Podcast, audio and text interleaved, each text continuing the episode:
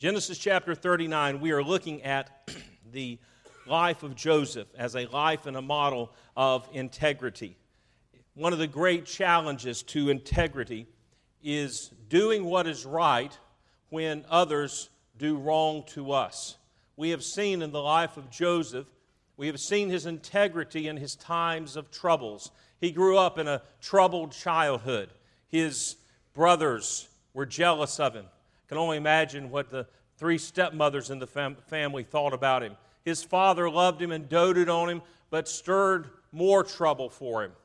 And then, of course, he's sold into slavery. He goes into Egypt, and he is, goes through all of those troubles in his life, and yet in them he stays faithful. He does what is right.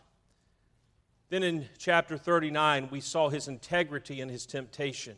When sin comes knocking, are we going to answer the door? Are we going to respond? How will we respond to temptation? I'll guarantee you, every one of you that was here last week, between then and now, you have faced temptation to sin.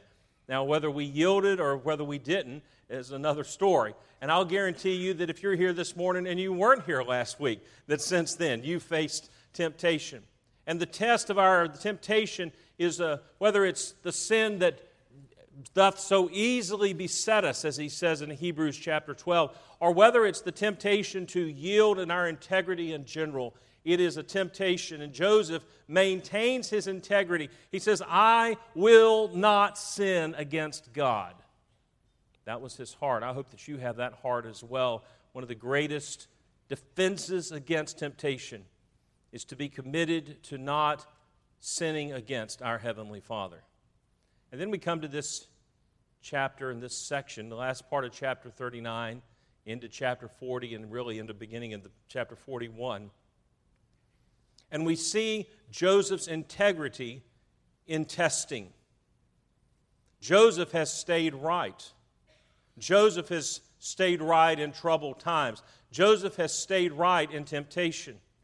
But now the test comes when person after person treats him wrongly. His brothers have been jealous of him and have sold him into slavery after threatening to kill him. Potiphar's wife has falsely accused him. Potiphar, the man who trusted him with everything in his life, doesn't believe Joseph, but believes his wife instead and has Joseph thrown into prison. And in the account that we'll read this morning, one after another. People that Joseph believes he can trust betray that trust. Some intentionally, some not intentionally. And yet Joseph remains faithful. You know, our, our culture has a strong victim mentality, but there are truly victims in our world today. There are some who are victims of physical abuse. Sometimes it's domestic, sometimes it's racially motivated, sometimes it's just evil, evilly motivated. And there are certainly those things that need to be reported if that's taking place and there's harm being brought. There's also emotional abuse that takes place, verbal, manipulation, and there's even spiritual abuse that takes place. I've seen those who are, were manipulated, those who were uh, in a legalistic mindset, and those who are abused by churches and by religious groups. All of these are victim mentality. And the danger with becoming a victim is that we stop wanting just vengeance, stop wanting just justice, and we want revenge. We don't want to just get even, we want to come back with a little extra. We want something worse to happen. I remember hearing the story years ago. Some of y'all will remember that renowned American theologian, Jerry Clower. Anybody remember Jerry Clower? Remember him telling the story about taking his city friend from up north and he wanted to go hunting, and so he went to Uncle Versy's farm, good old Uncle Versy in most of the stories. And he went to his farm and he said, Uncle Versy, I, he told his friend, stay in the truck. I'm going to go in and talk to him and ask permission to hunt on his property. So he went in. He said, Uncle Versy, I'd like to take my friend hunting on your farm. Is that okay? And Uncle Versy said, Yes, absolutely, that's okay, but I just need you to do me one favor. He said, Oh, Bessie, my mule out there, is about to die. She's been sick and she's just, it's time to put her down. And I just, I just don't have the heart to put her down. I don't have the heart to shoot her. Could you please, before you go hunting, put her down and then you can hunt wherever you want to?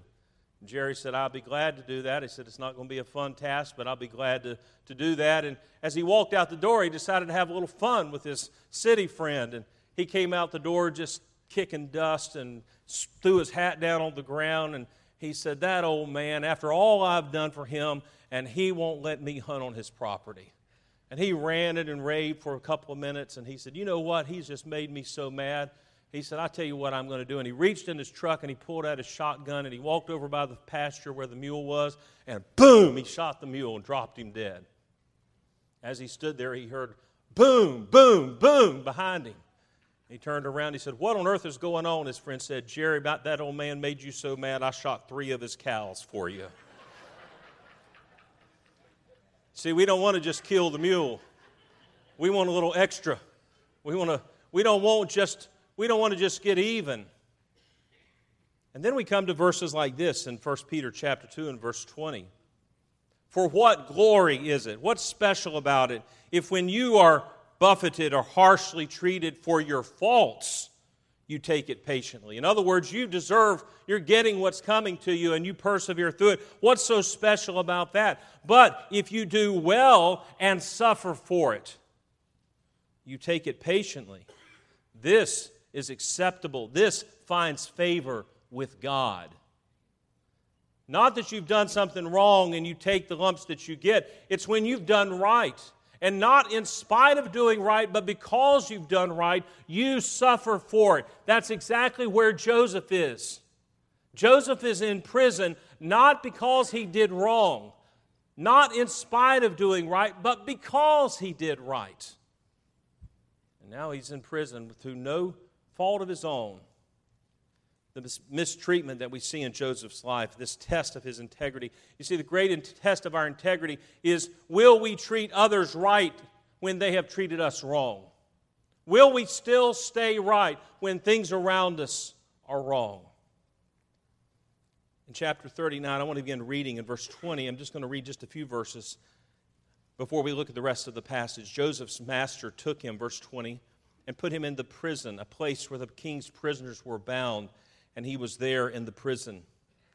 But the Lord was with Joseph and showed him mercy and gave him favor in the sight of the keeper of the prison. And the keeper of the prison committed to Joseph's hand all the prisoners that were in the prison. And whatsoever they did there, he was the doer of it. The keeper of the prison looked not to anything that was under his hand. Let me pause a minute. Does that sound familiar? Remember just shortly before this, in the early part of the chapter, Potiphar didn't even know. All he, had, all he worried about was the food on his plate. He trusted Joseph implicitly. And once again, Joseph has demonstrated himself to be a person who can be trusted. He has shown the integrity of his life, even in a place where he doesn't deserve to be. Even in a place where he is suffering because he did right, he is doing well. And this, as Peter will say, is acceptable. This, is, this finds favor in the sight of God, and that's why the Lord is with him. And that's what it says in verse 23 because the Lord was with him, and that which he did, the Lord made it to prosper. And it came to pass after these things that the butler of the king of Egypt and his baker offended their Lord, the king of Egypt. We come to Joseph's imprisonment we see what takes place. We see then his opportunity in chapter 40 as these two men are placed under his care. He is serving them. You know, it could have been very easy for Joseph to say, God, you said that they were going to be bowing down to me, and now here I am bowing down and serving prisoners. I'm serving those that have been taken from high and made low, and I'm lower than they are. We don't know why these two men were placed in prison. We don't know what they did to tick Pharaoh off. In that day and time, you didn't have to do much to tick the ruler off. If you just, hey, the baker, the, hey, this bread's not done enough, let's throw him in prison. The butler, maybe he spills something out as, he, as he's holding the cup and serving Pharaoh, put him in prison. The Bible doesn't tell us what took place here. And let me say to us this morning that there are things in our life that are going on. There are events, there are things around us that we may never know the answer why. God doesn't enlighten us to this. We don't know what the cause was, and there's many things in this account that we don't know the why.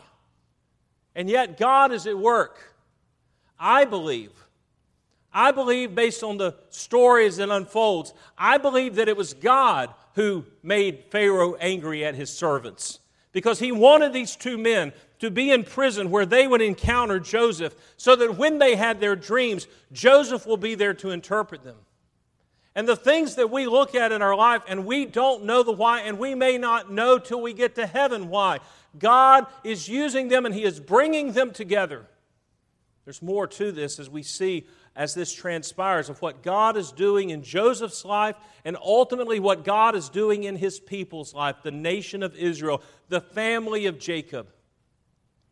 And so these two men are placed in prison. One night they both have a dream different dream. Each man has his, has his own dream, and they're pondering it the next morning. Have you ever had something happen in a dream and you were disturbed the next morning when you wake up? Sometimes, sometimes your, your spouse will do something in a dream, and man, you just wake up ticked off at them. You're like, I didn't do anything, I'm innocent. They woke up and they were disturbed. Joseph said, Hey, what's, what's the matter, guys? And they said, Well, we've had these dreams and we don't know the interpretation of them. And so Joseph says, Hey, I, I know a little something about dreams.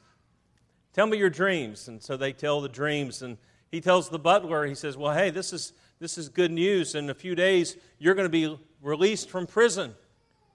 And Pharaoh is going to restore you to your place.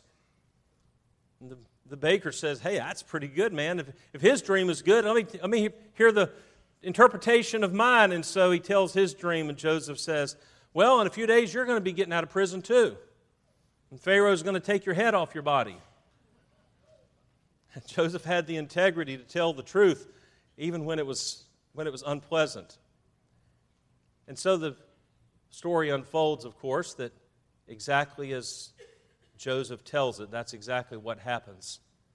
And then we come down to the end of this chapter, and maybe what is one of the saddest verses in the Old Testament. When he answers and tells his interpretation, Joseph says in the end of chapter 40, he says, When you stand before Pharaoh again, I want you to remember me. I want you to tell Pharaoh about me. I want you to remember that I am innocent, that I have been placed here. I am not guilty. And the man says, Yes, I'll be glad to do after you've interpreted my dream. And verse 21 says, Pharaoh restored the chief butler. Verse 22 says, He hanged the chief baker. Yet, verse 23 did not the chief butler remember Joseph, but forgot him. Now, I, I, don't know why he forgot him. I don't know if maybe he just got busy. He's back on his job, he's got an extensive responsibility. Maybe he's just like some of us. Maybe he's just reached that age where it's a little easier to forget things than it used to be. We don't know why he forgot. But again, there are many things like this story, there are many things in life that we don't know why they happen. Why does God allow this to take place? I believe, based on the unfolding of this story, that God, just like He made Pharaoh angry, I believe God caused this man to forget because it wasn't time for Joseph to step on the scene and interpret Pharaoh's dream. Later, Pharaoh is going to have a dream, and it's going to be of national and international significance. And Joseph will be there. Joseph will be called in because that's when the butler will remember. You see, God is the one who is at work orchestrating the events of our lives, even when we don't understand or know why. God is bringing all this about because God knows that down the road, there's going to be a famine. And the only way that he can protect Jacob and his family, his chosen people. And the only way that he can develop them into a nation, the only way that he can bless them, is for them to be brought down into safety in Egypt. And he's going to have Joseph in place to do it. And he's going to have Joseph be the instrument and the tool in his hand to do that, so that 400 years later, when they are established as a nation, God's going to move them back to Canaan and allow them to inhabit the land of Canaan. God takes the long view. We have a very limited short view. So, time after time, the Bible doesn't give us clarity on what is taking place, except for us to understand that God is in control. And the same is true in our lives. Joseph's disappointment.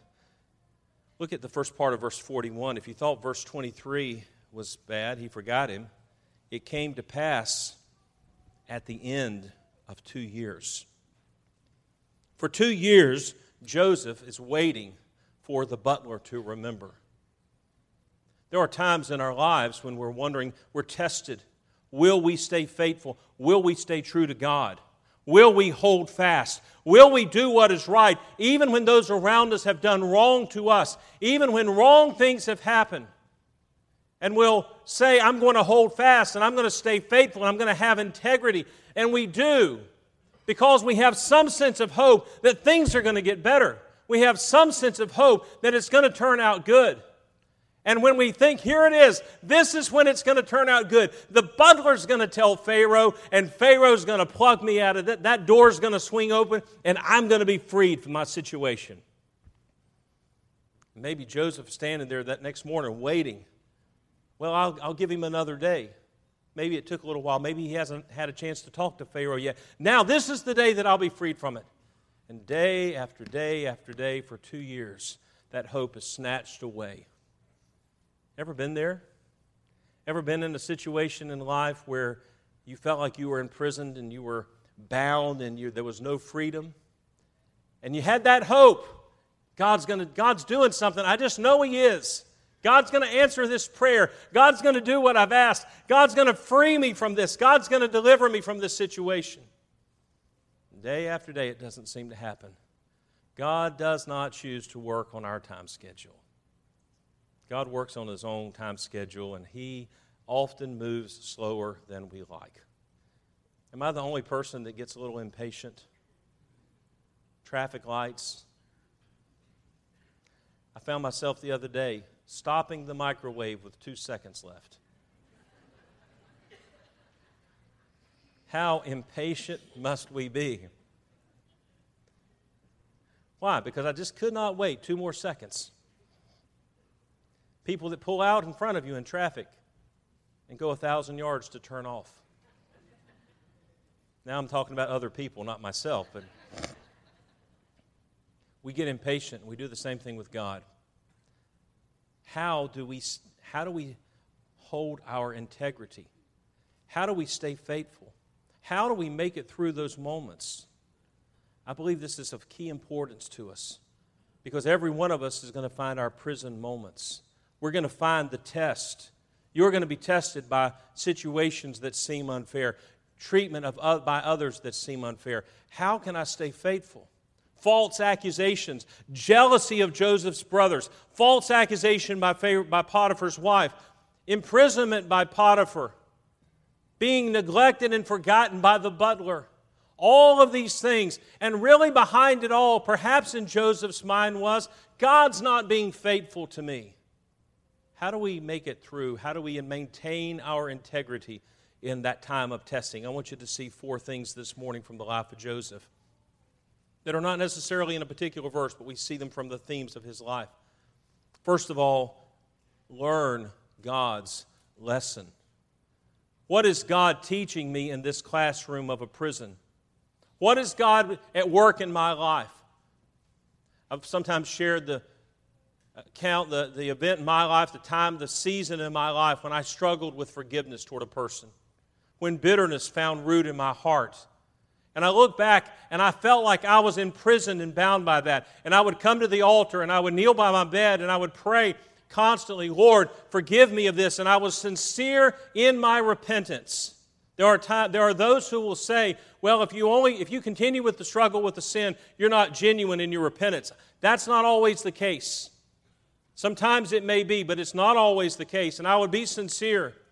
And I had created this visual loop in my mind that every time I would lay down at night, I would lay my head down and close my eyes, and that visual loop of that person and what they had done to me would just begin to loop around and around and around. And I would lay there for hours you want to talk about being bound and being in a prison, and I pray, Lord, please free me from this. What was God doing? God was at work sanctifying something bitter and unhealthy and deadly out of my life. God worked and God worked, and I would and I would get I reached the point where I really I could hear the person's name for a long time. You mentioned their name, and man, my my face would just turn. I would just could feel the steam rising because I remembered what they did. And I was bound by that. And I would pray, Lord, help me not to help me to forgive this person. Help me to help me to be free from this bitterness. I finally reached the point where I, I could hear their name and it didn't bother me. And things got reached a point I thought I had some victory over it, but God knew that there was still a deep root in my heart. And so a mutual friend said, Why don't you go to this person and why don't you just say, hey, explain? And why, why don't you confess your bitterness? You didn't do anything wrong, but you can confess the bitterness and try to make things right. And so I said, hey, that's, I think I'm where I can do that. This will be great. I don't know what I expected the person to do, the individual to do. I, I guess I thought they would at least maybe say, hey, it's okay.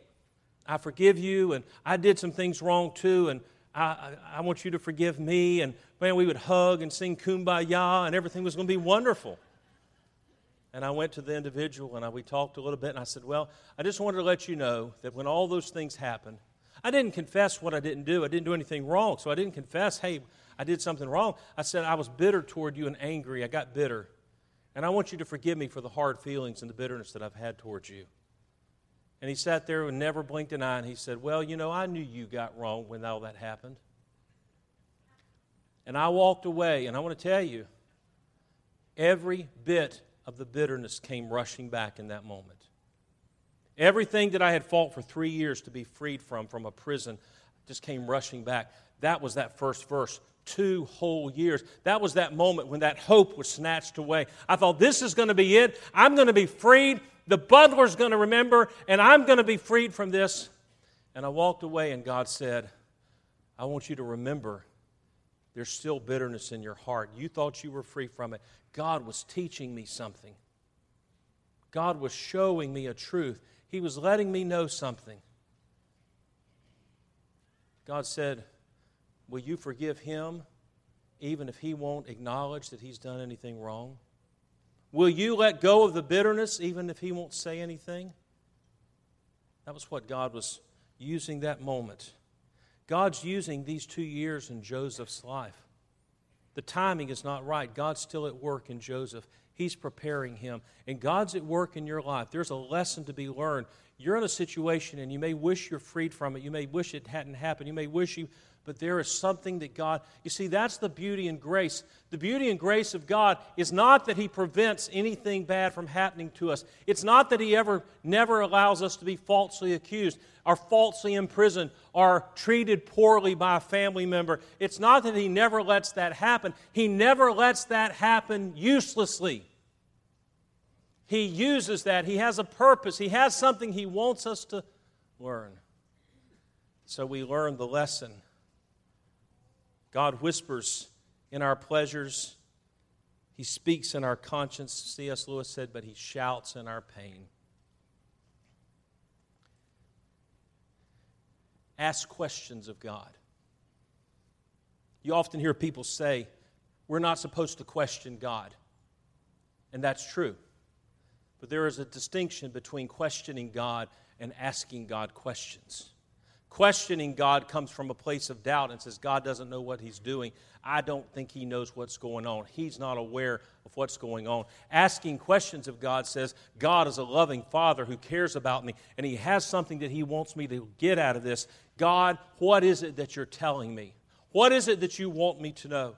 The difference is when, for example, when a teacher is teaching a class, The teacher has some truth that he wants to communicate. He, his goal or her goal is for that class to comprehend that truth. And sometimes when that truth is communicated, there are those who sit there and say, Well, I know the teacher's trying to say something, but I don't understand. But my only goal is I'm just going to try to survive. I'm not going to ask any questions. I'm not going to raise my hand. I'm just going to sit here and hold on to the bell rings. And there are some Christians who are in God's classroom. God is teaching them something, He has a lesson for them to learn. And they're saying, Oh, you're not supposed to question God. I'm not going to ask God questions. I'm just going to sit here and endure and persevere and wait till the bell rings.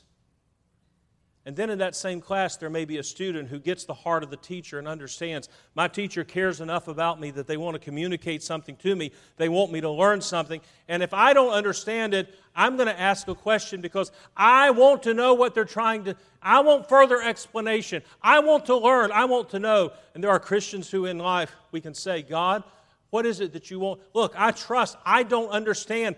It doesn't make sense to me. But I know that you always make sense.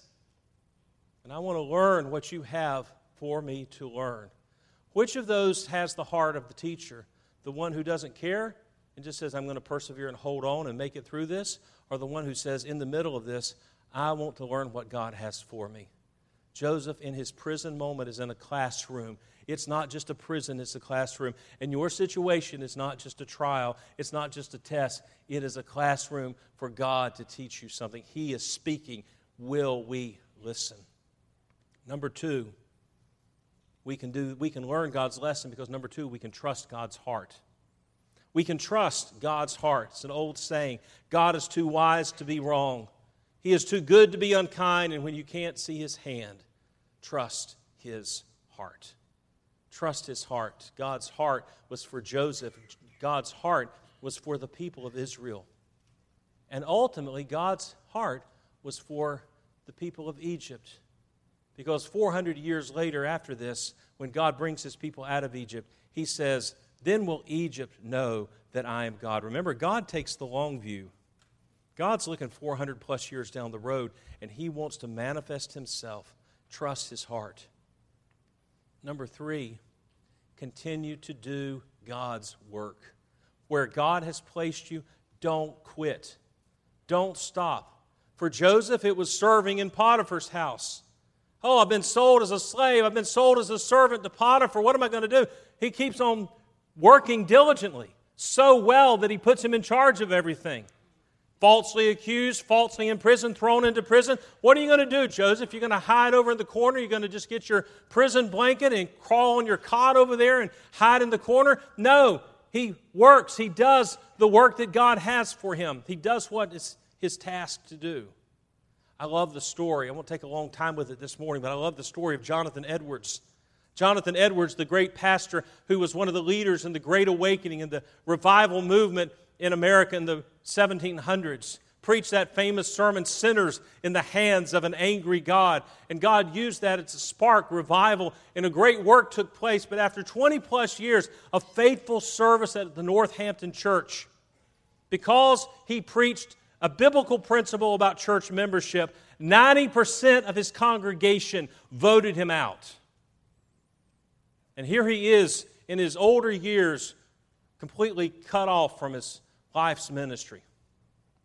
How did he respond? He was falsely treated. It was not his fault. He was just doing what he's supposed to do as a pastor, preaching the Word of God. His friends said this about him. They said he didn't demonstrate, he didn't show in his demeanor that he was bitter or angry, but the smile of God was on his face. And he didn't hold a grudge. During the time when he was voted out, the church had trouble finding pulpit supply. I mean, good night. Who wants to supply the church that Jonathan Edwards has been the pastor of? So, you know what he did? He went back and preached for that bunch. I'm going to tell you, he had a lot more of the grace of God than I will ever have. I want to go now, I want to go back and find those sermons that he preached when he went back and see what he had to say to them. He didn't allow bitterness to find root in his heart, and he continued to serve God. His service looked a little different. He wasn't pastoring one of the premier, premier churches in the region. He went to the backwoods of the colony and began to minister to native tribes and to a handful of white settlers and was faithful until the day of his death. An example of doing what God has for us to do. Do what you can where you are with what you have.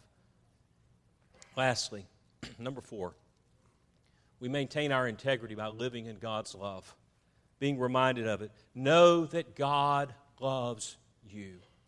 No matter what's taking place, look, I can't answer the whys. I don't know. I don't know why my, my friend treated me the way he did. I don't know why the butler forgot. I don't know the whys, but here's one truth that I anchor my soul in, and I know beyond a shadow of a doubt, and that is that God loves me. And Romans 8 says that there is nothing, absolutely nothing, that can separate me from the love of God. Amen. So, tribulation and persecution and death and peril and the sword and all of those things. Nothing can separate you from God's love. Wherever you are, whatever you are experiencing, God loves you and you can rest in that. Philip Yancey writes about Christian Reger, a German pastor who was imprisoned by the Nazis during World War II for his faith. He was turned in by his church organist. Boy, you got to watch those musicians. Just kidding. Not really, but just. Spent four years in a concentration camp, and this is what he said. He said, Nietzsche said a man can undergo torture if he knows the why of his life.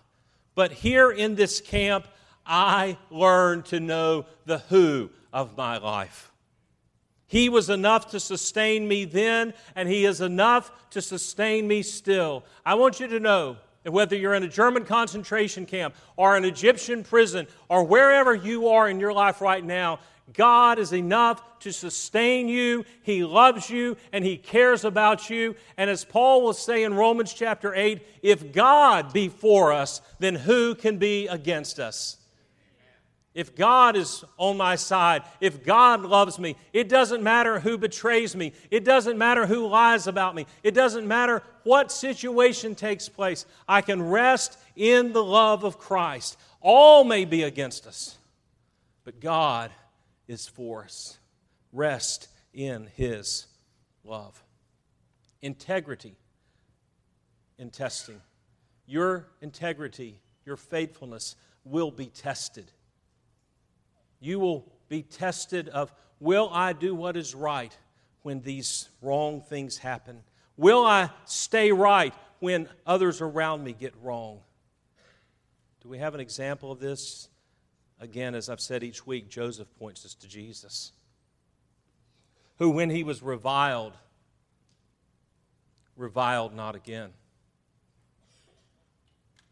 On his way to the cross, the only perfect, sinless person who has ever lived.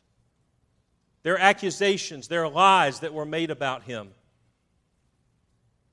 When people have lied, the illustration that I used, when lies that were said, they were wrong in that particular instance, but I'll guarantee you there was something in my life where I was wrong. Sort of like when my mom, I've told her a time or two, hey, you know, I remember a spanking that I got one time that I, I didn't deserve. And you know what she said? There was probably one you did deserve that you didn't get, so that just made up for it. when the accusations are made against us and bad things happen, well, I don't deserve that. Well, probably somewhere along the line we deserve something. Jesus never deserved any of it. And he's on his way to the cross, not to die because of his wrongdoings, but to die for wrongdoers.